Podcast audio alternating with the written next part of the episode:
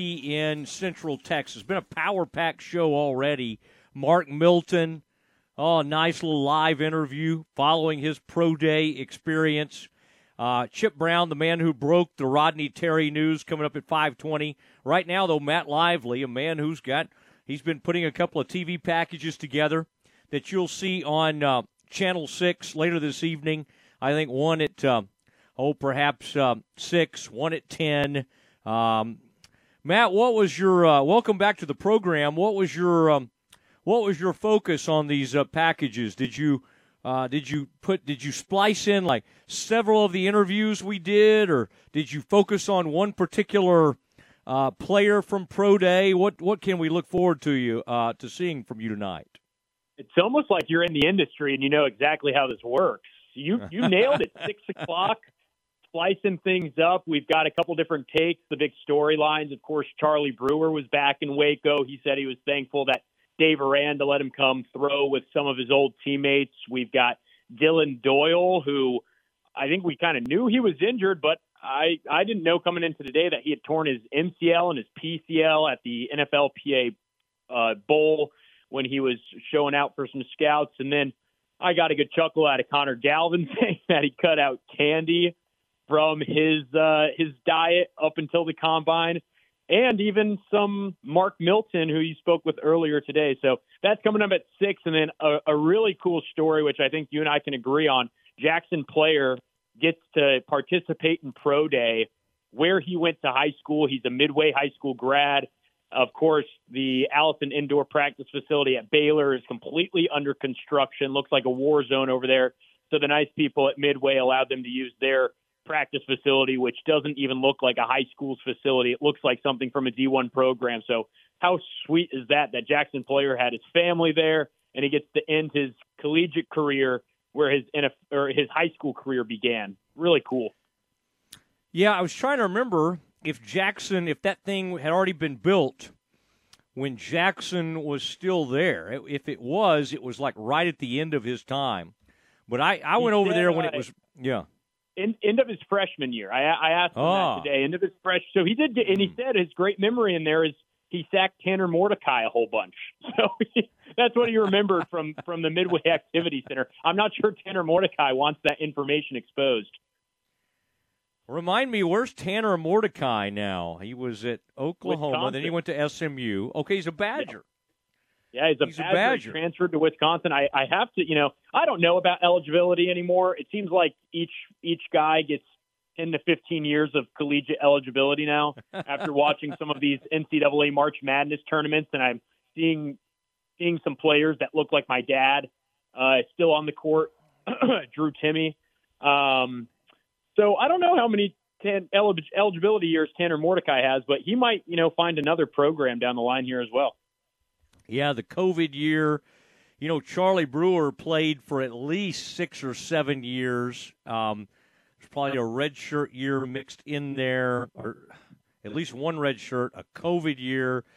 It was at Baylor on the Baylor campus at least four years, um, and then has had time to go to Utah and then go to Liberty and then he was back throwing today on the Baylor campus. And I thought that was kind of neat because honestly, you know, by the time it ended and they had that COVID year, and man, he had had several concussions, and the whole thing was just tough. But, you know, he was a tough minded dude.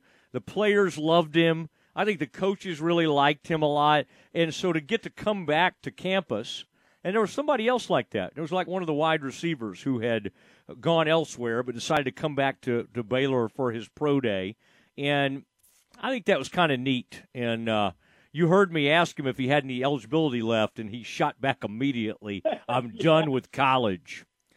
I feel like I, I feel like I feel like my role today was just sort of a, you know, I was kind of trying to, you know, visit with the players, but then I found myself I didn't really mean for this to happen. I, I, I sort of after every interview, I'd kind of, or, or like the last question, I'd throw a joke in. And I mean, I know that doesn't shock you about me, but um, anyway, I thought it was working okay. I don't know if all the other reporters were appreciative of that, but I kind of got in a little rhythm there. And, uh, and then I snuck out and visited with some of the NFL scouts. But in talking to Matt Lively from uh, Channel Six Sports, Matt, you have to tell the story. I don't want to have to, you know, tell it on myself, but you and I were observing closely the Ben Sims, the tight end, his 40 yard dash. And I kind of want you to walk folks through your version of what you thought you saw and then kind of the Mosley version of what I what what it looked like to my eye and then and then I'd like you to share what we ended up knowing is the result that he had uh, in his 40-yard dash. Really putting me on blast here. So I want I want the audience at home to know we're watching Mark Milton, Christian Morgan, Gavin Holmes, RJ Sneed run the 40. I mean, these guys are like lightning fast. You feel like you're at the NASCAR track with when these guys go by. Your head does a spin. And Ben Sims, incredibly athletic. I was actually really impressed. He was over there running with the chain half the time. So, you know, we come off these wide receivers and defensive backs running their 40s, and then Ben Sims has to go. And it just looks a little tad bit slower. And, you know, no hyperbole here. I said, I don't know if that was that fast. And Mosley Mosley said that's the fastest I've ever seen a guy run a 40 in my life. He actually had to grab onto his glasses; they almost flew off his head. He went that fast by Mosley, and I said, "I don't know, Mosley. I don't know if it was that fast." And to, to your credit, uh, you have the exact number here. What did he end up running? Four. Now again, you're four five seven was the number, the unofficial number on it, but um, it. uh, I he he looked for a big man, which he is. He's at least what six four, six five. He's a big old dude, uh, tight end. I don't know what he's officially listed at. He's a, he's six three or six four. He's a big dude, and and obviously he's one of the best pass catching tight ends the Bears have ever had, like in the history of Baylor football. I thought it was a big day for him, but I I did have to call you immediately when I when I heard that and saw that, and I think to my naked eye, and I think Jack from the internet site could back this up. He said, um, I said, a four, I think about a 4.63 is what I had him at. And the guy ends up with a 4.57. I have that as one of the best moments of the day for the Baylor players. So, anyway, I appreciate you. Uh, and by the way, I'm looking it up right now. The NFL Combine this year, if you look at the fastest tight end times, 454, 455 are the top two. 459 is number three. So Ben Sims would have been the third fastest time at the combine had he run there with that 457. I think you and I should tweet this out, and um, and we'll get that out there in tandem here in a minute, and kind of let that's good that's good context uh, because he was bummed that he didn't get get invited to the combine last year, like a Baylor record, uh, about six guys, and of course when when uh, when Briles and company were here, they were putting a lot of guys into the NFL and uh, a lot of guys to the combine. But last year was huge. Last year they had like six or seven guys get to the combine. This year only two. Um, I, I find it interesting to to watch all these guys play, but sometimes not have interviewed a lot of these guys. Um, Matt, and maybe you've been around him, but wasn't that amazing to a guy like Gall, who has been really, really good since coming to Baylor. But we have in our mind what every offensive lineman is supposed to look like, right?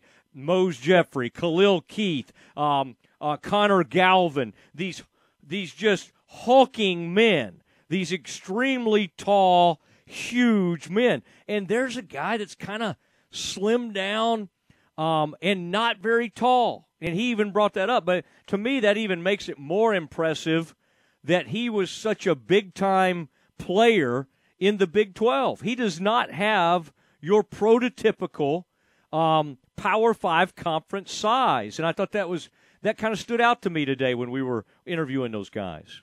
I totally agree. He's only he's six two. I'm six one. Jacob Gall is six two. In comparison, Connor Galvin is six seven, and he sits right at 300 pounds. Gall also sits at 300 pounds, but the fact that Connor Galvin has five inches on him, and so we, you're right. We heard Gall say, you know, I, I'm trying to show scouts that I still have all the other intangibles you might look for in an offensive lineman, even if I don't have the height or the size. We even heard Jaxon Player kind of note to that as well, saying, if you everything I have is on my tape. You know, Jaxon Player is not a huge defensive lineman when you compare him to Apu Ika, who who compared himself or said he looks up to Vita Vea, who's one of the biggest defensive tackles in the National Football League. Even Jaxon Player said, "Well, yeah, maybe I don't have the size, but look at the tape; it's all right there." And I think the same can be said about Jacob Gall. This was good. This was supposed to be the best Big 12 offensive line last season because of what they did during that Sugar Bowl year. I don't think it ended up being like that, but they've certainly shown flashes of brilliance despite what their size is or yeah. how heavy they are. I mean, these guys are legit. Yeah, like I, I had a talk with Utley after uh, Braden Utley, and and I always liked him. He was a really good player. I mean, they've had some guys uh, that were kind of like that, just fireplug dudes but boy, he would get number 54. He would get after you, and uh, and Baylor's had some really good. And of course, next year, Gabe Hall's an athletic freak. T.J. Franklin is a monster of a man. You know, Drake Dabney's another huge tight end. So there's there's more guys in the pipeline. But uh, today was a lot of fun. All right, Lively, that's good stuff. Um, you can watch Matt's um, work, and of course Curtis Quillen uh, was out there as well today. The Channel 6 Sports Department was out in force uh, at 6 o'clock, 10 o'clock this evening. Uh, and uh, Matt, I appreciate it. All right, and I'll uh, I'll holler at you soon. See Mose. We'll see you at the spring game. That'll be great. That's on the 22nd, and that will be followed by a very special talk uh, from the offensive coordinator for the Bears, Jeff Grimes, speaking to my alumni, my fraternity alumni, which um, I don't know if he wants me to put that out there uh, as much as I am, but uh, we're excited. Jeff is a great speaker and a great guy, and uh, man, there's just so much he can share, and I can't wait to hear from him.